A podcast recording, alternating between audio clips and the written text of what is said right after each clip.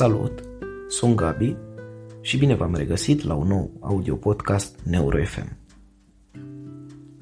Astăzi vom începe cu un scurt exercițiu de imaginație. Să presupunem că ai putea să te faci mic, aproximativ de dimensiunea unei molecule, și să pătrunzi adânc în creier.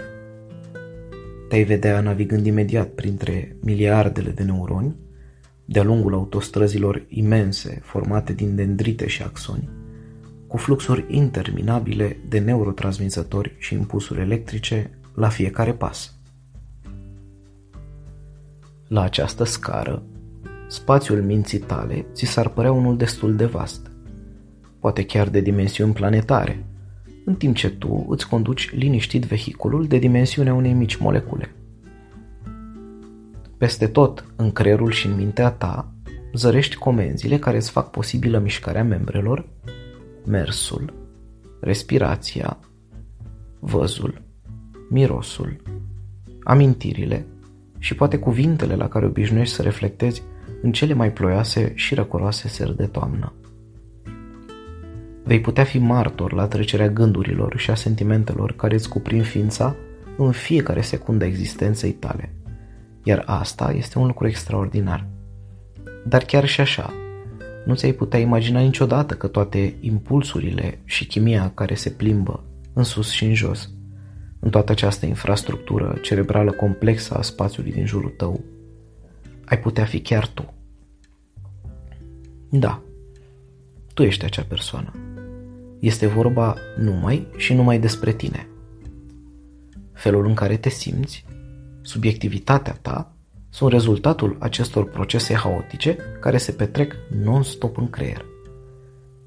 Vom merge totuși mai departe în această călătorie cu întrebarea ce este un eu.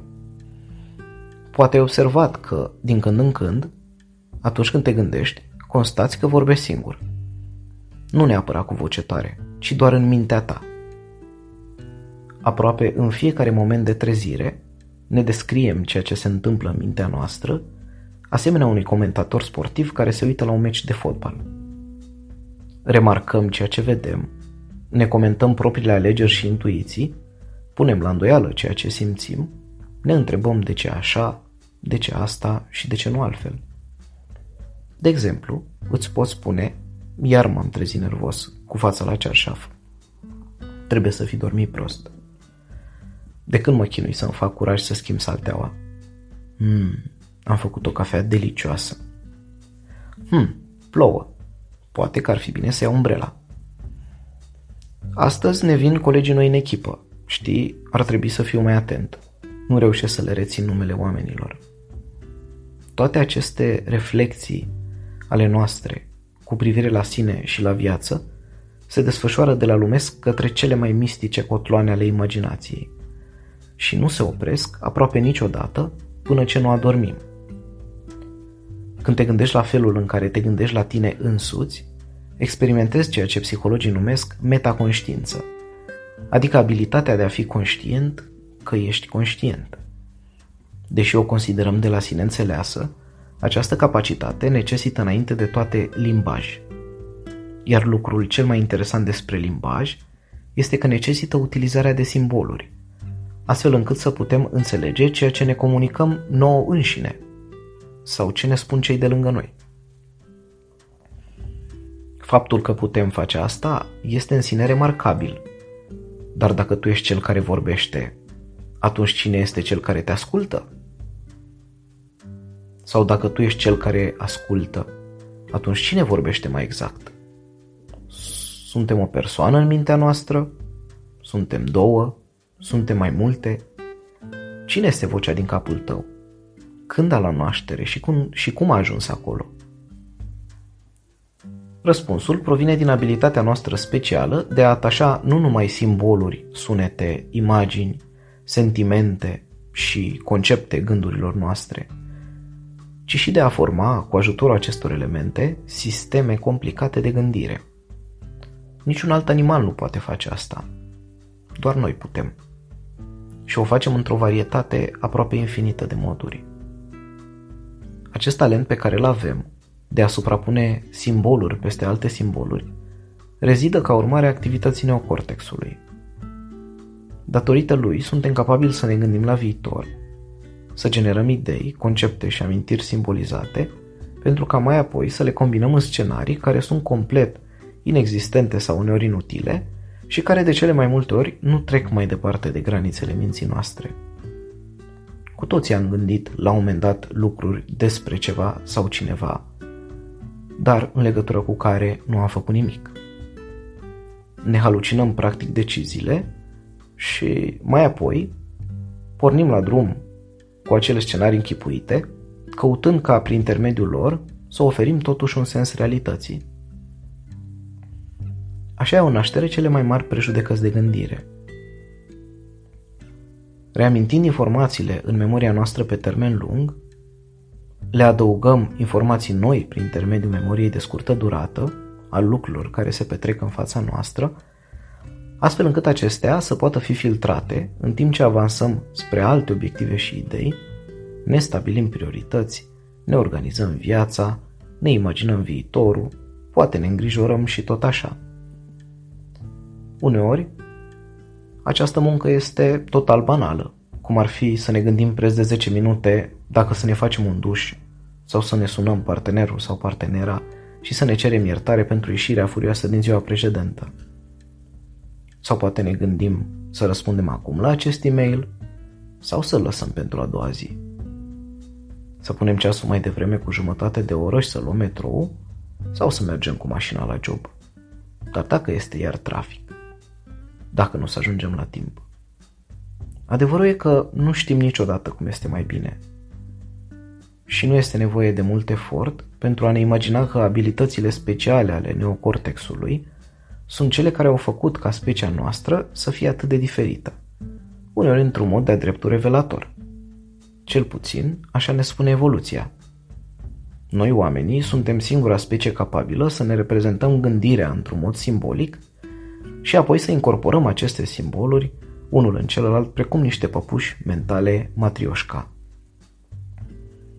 Datorită evoluției acestui neocortex, am devenit ființe capabile să creăm, să ne structurăm existența într-un cadru bine organizat și să ne reamintim eficient cantități enorme și complexe de informații.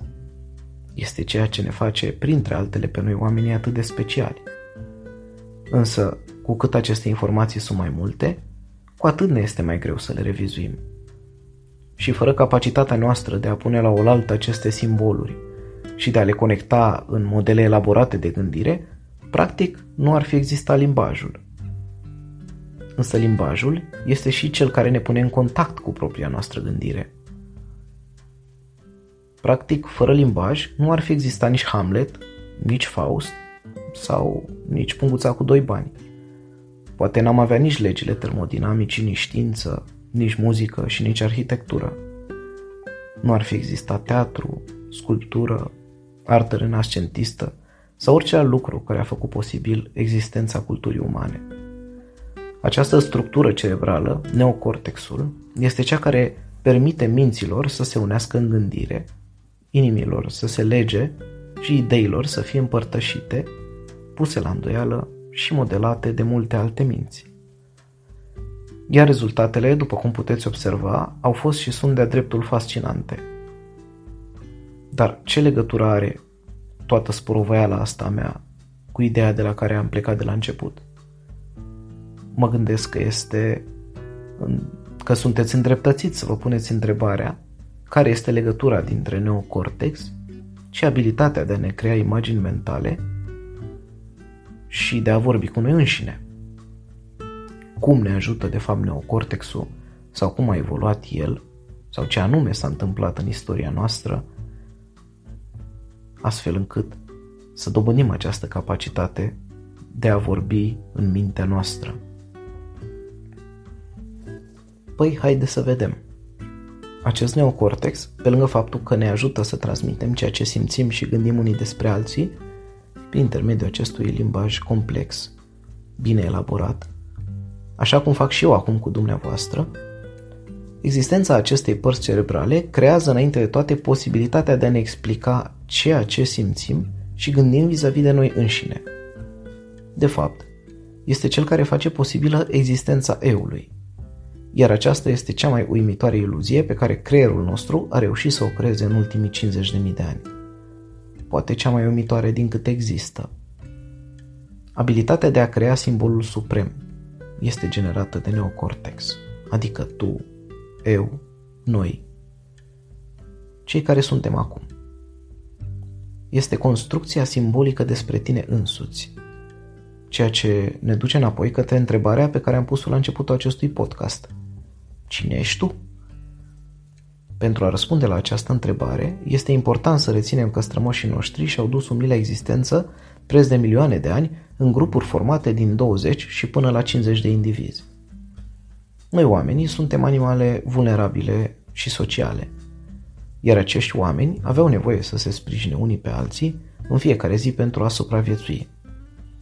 Vremurile nesigure și prezența constantă a diferitelor amenințări au creat necesitatea ca oamenii să-și fie alături, ca grupul respectiv să se învârtă în jurul unui sistem de valori și scopuri comune, pentru a-și asigura supraviețuirea și continuitatea.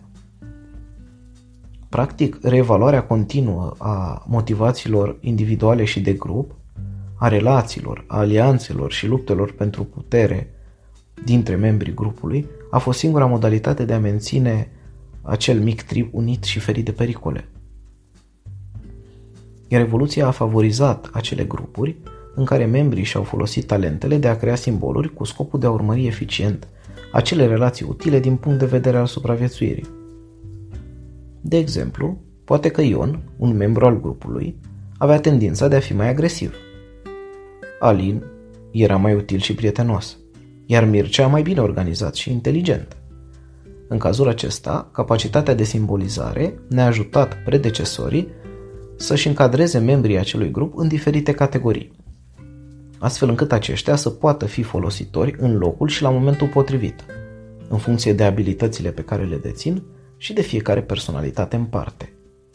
Și poate că în acele momente de răscruce pentru evoluția noastră, neocortexul a ajuns la performanța nu doar de a-i simboliza pe alții, ci și de a gestiona acel lucru care ne face să fim atât de diferiți de toate celelalte primate care au existat înaintea noastră sau alături de care am evoluat. Mă refer aici la simbolizarea imaginii despre noi înșine. Mergând mai departe cu exemplu, faptul că Alin este util și prietenos poate că l-a ajutat să-și găsească un rol în trib la construcția de noi adăposturi. Ceilalți membri nu l-au mai solicitat să meargă la vânătoare, iar asta i-a asigurat o șansă mai mare de supraviețuire, întrucât, rămânând acasă, este mai puțin expus la pericole. Și poate că la rândul tău, fiind membru al, membru al grupului și observând la Alin felul în care și-a fructificat aceste abilități, ar trebui să faci la fel, deoarece nu ai fost niciodată un bun alergător și nici suficient de agresiv pentru a vâna. Sau faptul că Alin este mai bine organizat și mai inteligent, asta îl face să pară mai competent, iar femeile îl plac mai mult. Și poate că ar trebui să fii ca Alin, pentru a-ți asigura perpetuarea speciei.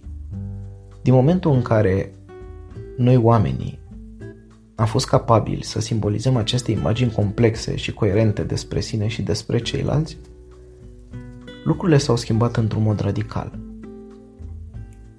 Toată această capacitate incredibilă a creat posibilitatea de a putea începe, de asemenea, să incorporăm imagini simbolice ale persoanelor din jurul nostru care mai apoi să se înrădăcineze adânc în structurile personalității noastre, formând modele diferite de relaționare, prin intermediul cărora ne raportăm la realitate și la cei de lângă noi. Primele astfel de modele le constituie persoanele noastre de îngrijire, cei care ne-au fost alături atunci când eram mici.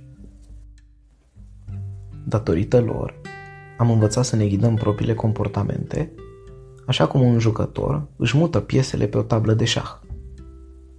Am început în întregime în mintea noastră să prevedem acele consecințe ale acțiunilor noastre înainte de a le face. Este un salt remarcabil, dar care a făcut posibil un alt salt și tot așa. Practic, momentul în care ne direcționăm în mod conștient acțiunile către un scenariu pe care ni l-am imaginat, se numește că am făcut alegeri în mod intenționat. și, odată cu apariția unui eu simbolic, au luat naștere intenția și liberul arbitru. Acest lucru face din ideea de eu o iluzie, dar una extrem de utilă, deoarece această capacitate ne face pe toți conștienți de sine, unici, creativi și capabili să preluăm controlul asupra propriilor noastre destine, cel puțin mai mult decât orice altă creatură de pe pământ. Ne-a transformat nu doar într-un animal care poate să-și imagineze un viitor sau să exploreze cu gândul o viață poate încă netrăită, ci într-unul care poate acționa în direcția îndeplinirii acelor vise și care le poate transforma în realitate cu fiecare alegere pe care o face. Deci vocea din capul tău, cea care îți vorbește, ești de fapt tu. Este un eu creat încă din primii ani de viață, posibil datorită neocortexului, și care ne oferă mai presus de toate atât controlul, cât și iluzia supremă a realității. Vă mulțumesc!